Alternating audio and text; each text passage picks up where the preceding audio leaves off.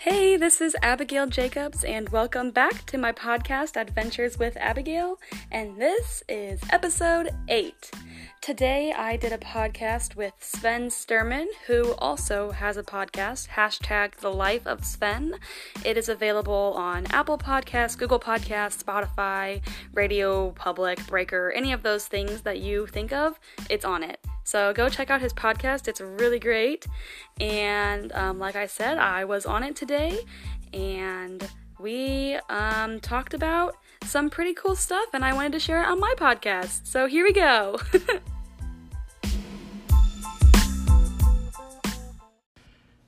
Today on the Life of Sven podcast, uh, I have Abigail Jacobs with me. She's Japanese American and we're going to talk about resilience and the role of family. Um, and Abigail, first of all, I'm happy that you're on the show. I am also happy to be here. Because you came all the way from St. Louis uh-huh. to, to be on this podcast, uh-huh. obviously. And uh, I, I just want to start off with giving you the opportunity to share a little bit about you, your family background, just so we, we know you a little bit, and then we'll hop right into it. Okay, yeah. So, as Sven said, I am Japanese American. My dad is half Japanese, and my mom is a white woman. Um, and I have six younger siblings. I'm the oldest of seven. And yes, I was homeschooled for a majority of my life.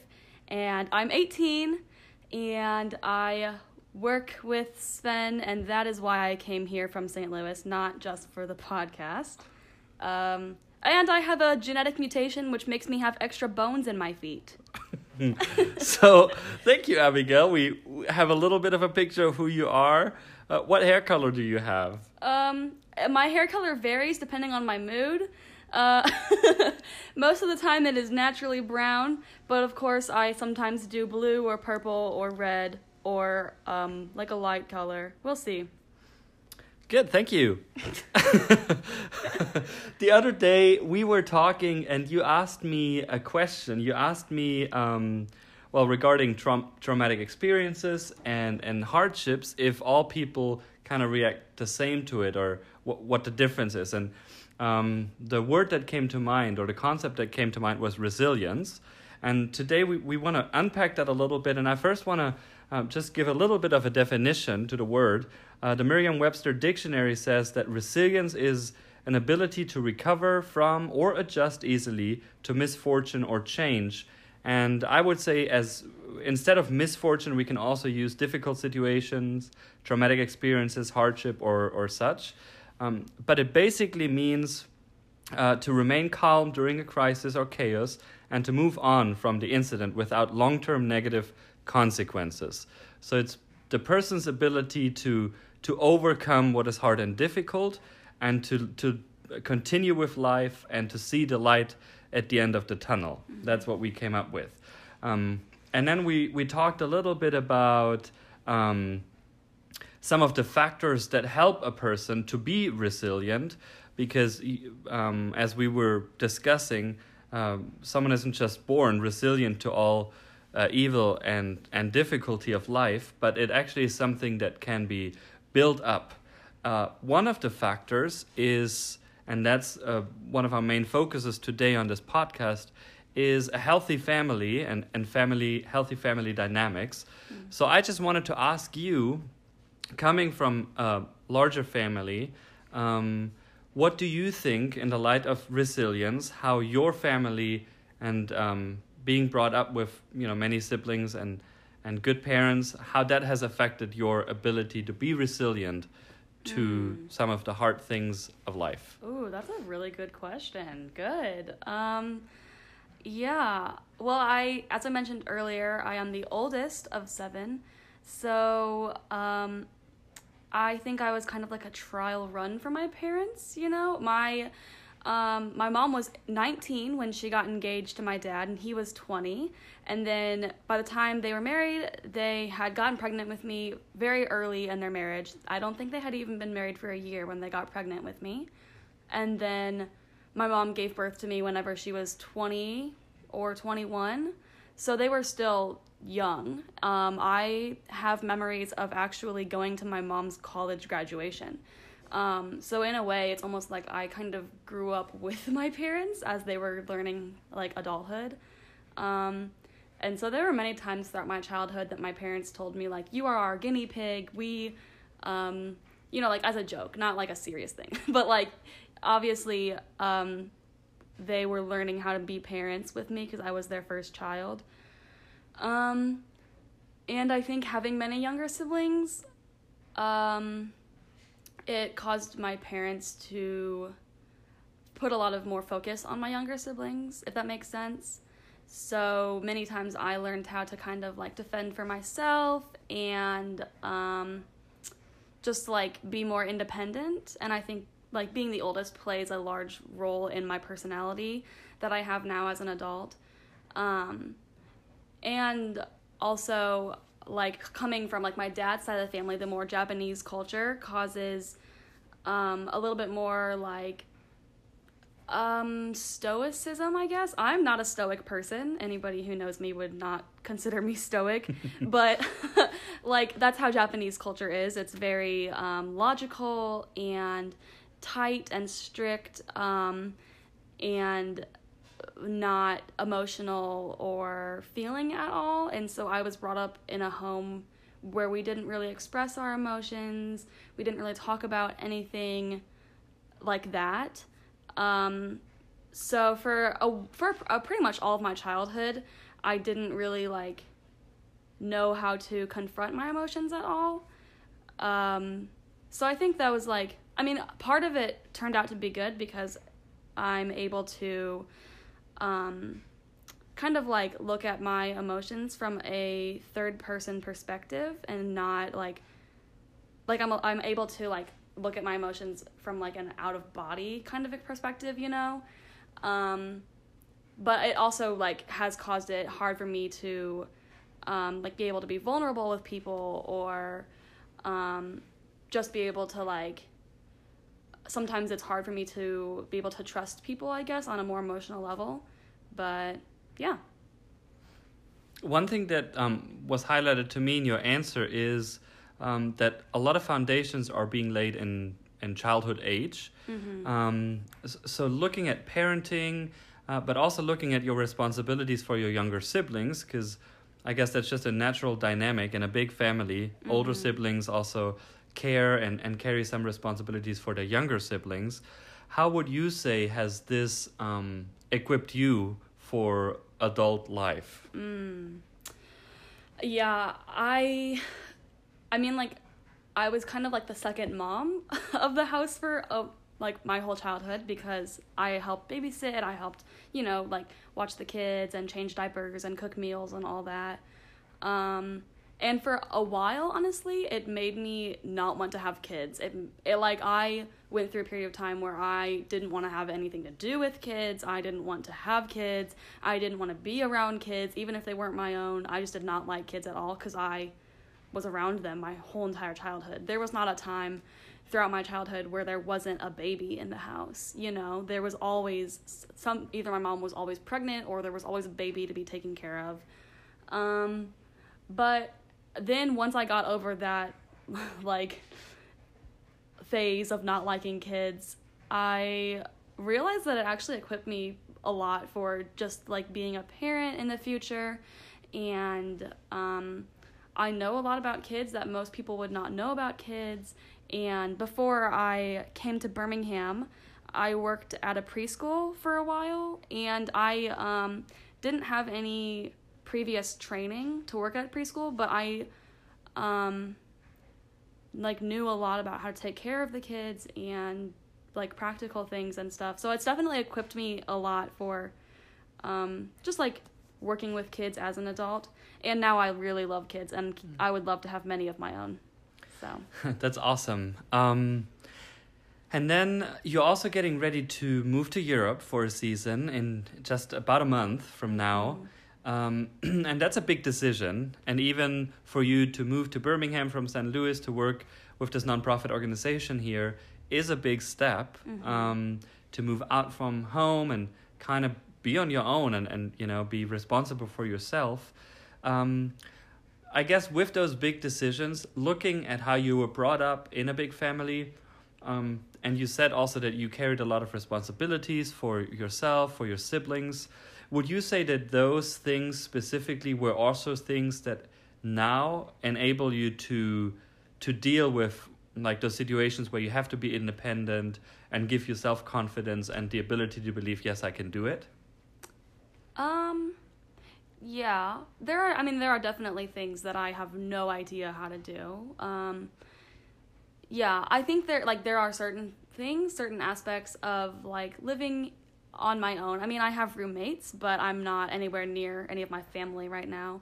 where as i said earlier i'm a pretty independent person um, and so, like, the concept of moving to Europe for a season doesn't really scare me. Um, traveling alone doesn't scare me. I've, I have um, been traveling long distances ever since I was a kid. I went to Japan to see some of my cousins when I was 10 without my parents. Um, so, the aspect of traveling without my parents doesn't scare me. But then there are also things like finances and like knowing how to like take care of myself at the doctor, you know, like more practical adulting things that I just don't know how to do. But I'm also 18, so I'm sure I will learn. but I agree with you. There's there's lots that um that we learn by by doing and just by life uh, putting us in places where we'll just have to do it. There's no school for it. Um, but maybe as a side note to educational systems both in the US and Europe, teach us how to do life that would be good. yeah. yeah, please give us a tax form class. uh, uh, cool. Um, well, one thing that um, you know that I've shared with you before, and that is part of my work, is um, I've worked in, in Nigeria and worked with victims of uh, traumatic traumatic experiences and uh, victims of uh, terrorist attacks. Mm-hmm. Um, and some of the stories that I hear there are pretty heartbreaking and and tough mm-hmm. and hard to digest. Mm-hmm. Um, but in the light of what we're talking about, resilience and the role of family, having a, a strong and healthy family network, friends, really just a, a good social environment. Um, one thing that I've learned is, and also with my background in social work, is that someone who grows up in a healthy family someone who has friends, someone who has family that they can trust, um, or also that person that you know when, when you're in trouble, you can pick up the phone and they'll be there for you. Mm-hmm. Um, that is one of the strong factors that help a person to be resilient, to deal with difficult situations. Mm-hmm. Um, do you think that, um, or, or I guess let me rephrase that, what do you think can parents or we as friends of other friends can can do to be there for other people so that they find themselves uh, able to deal with hard situations mm-hmm. how, how can we be that good friend or when we have once we have family how can we be good parents to help our children or friends to be resilient mm. oh that's a good question um, i think from the parents perspective um, a really great way to just like be there for your kids and um, also teach them about their feelings is to um, first deal with your own emotions and be able to accept your own feelings. Um, I know that there are people out there who are really great at dealing with their emotions, but then there are people like my parents who I was never taught how to confront my emotions. I was never taught how to deal with different things that I was going through, and so um, that kind of forced me to um, really just like rely on myself. Um, and so a great way, and I think that that comes that stems from um, just like an overall over overall uncomfortableness with emotion, which again comes along with like the Japanese culture and um, like lack of vulnerability. Um, and so as friends, from the friends perspective, I think it's our job to just be there for our friends. And if you know that they're going through something, then um, being able to confront them and be open with them and also um, like respect their vulnerability and respond to it with your own equal amount of vulnerability because I'm not I'm not going to tell somebody about the things that I'm going through unless they're also receptive to, to me and also being open and you know like responding.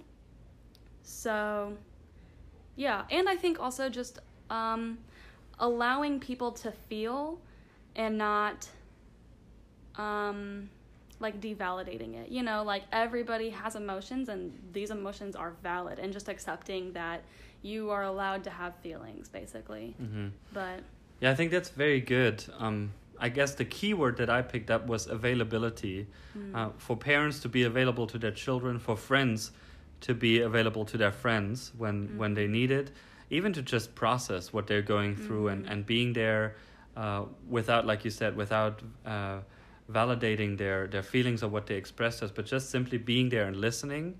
Um, yeah, I think that's that's a very good point.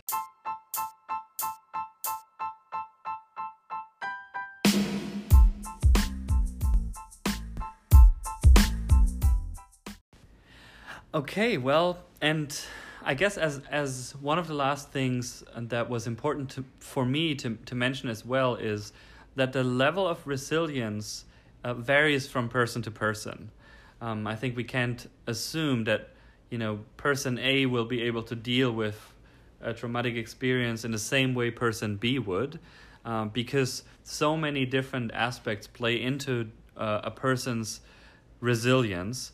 Uh, what we focus on in this episode obviously is family and the role of family and, and also friends um, that healthy network of uh, positive relationships but then there is upbringing plays a role um, even the network that people build in their schools or like you were homeschooled in, in homeschool um, uh, communities or um, later the workplace. I mean really every social environment that we find ourselves in kind of plays into uh, our our ability to be resilient, but then there's also biological factors, and th- so there's a lot of factors that um, help a person to be um, resilient. I think what is important uh, to me to mention is that we do carry uh, some responsibility to equip ourselves uh, to be resilient for whatever comes in, in the future. I mean, life is not just um, a happy walk. Uh, and sunshine, but there is hard and difficult situations, and there is things that we can do to be healthy. Um, even simple things like making sure that we get enough sleep, we get the rest that we need from um, heavy work, that we follow our hobbies, and that we don't just um, you know work, work, work, but we actually have time where we can recharge. Um, those are just very simple things to make sure that we are healthy because when we're healthy physically mentally emotionally spiritually um, we can we can encounter um, hard and difficult situations uh, more resiliently so i think that's that's also what i wanted to mention uh, maybe just to close this episode abigail you can uh, just mention some things that that you would recommend to people um, to kind of watch out for or make sure that they implement in their lives to be resilient people uh, and to help the people around them to build up their resilience as well. mm-hmm. Some yeah. things that you found important. Yeah. Um, I think the number one thing is maintaining your happiness and your joy. Um, yeah, I think that your entire outlook on life, your overall mood, just like your mental well being, changes so much whenever you choose to be happy. And I know that some people might say, like, oh, happiness isn't a choice, joy isn't a choice, but it absolutely is. You, whenever you are faced with a bad situation, you have a choice as to whether you're going to complain and be upset about it and let it affect the rest of your day, the rest of your week, the rest of your month, or you can choose to overcome it and find something to be happy about. Um, and I think even just like just smiling improves your overall mood.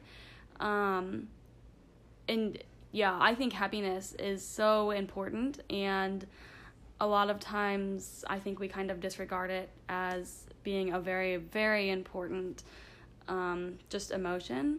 But yeah, I was reading a study the other day that was talking about how being happy even improves your physical health. Um, so yeah, even if you are faced with very um, terrible situations, not to disregard those terrible situations at all, but there is always something happy, something to be happy about. You know, there is always something that we can find to be thankful for, or something that we can smile with at. Um, so yeah, that's it. It's awesome. I think that's a good closing word to choose joy and to um, look at your own life and, and kind of examine and see what you can be grateful for. Uh, what are the good things? Because that will help you to stay afloat when those difficult situations come. And remember that there's always friends and family that you can go to, that they will be there for you, that they have your back, and they won't let you down. So remember that. Abigail, thank you so much for, for being with us here on this show on the Life of Sven podcast. And I hope you have an amazing time in Europe and that you won't have to face too many difficult situations. uh, but I know you're resilient. So happy life. Mm-hmm. Yeah. Happy life. okay, bye. Bye.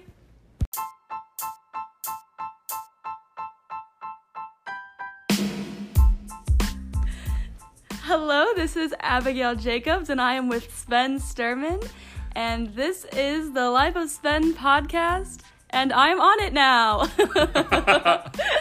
True. well, I'm glad that uh, you're with us, Abigail, today, and that you found the time to be on the show. Um, today, we want to talk about um, a topic that maybe not many people have thought about or have, but maybe not with the words and vocabulary that we're using today.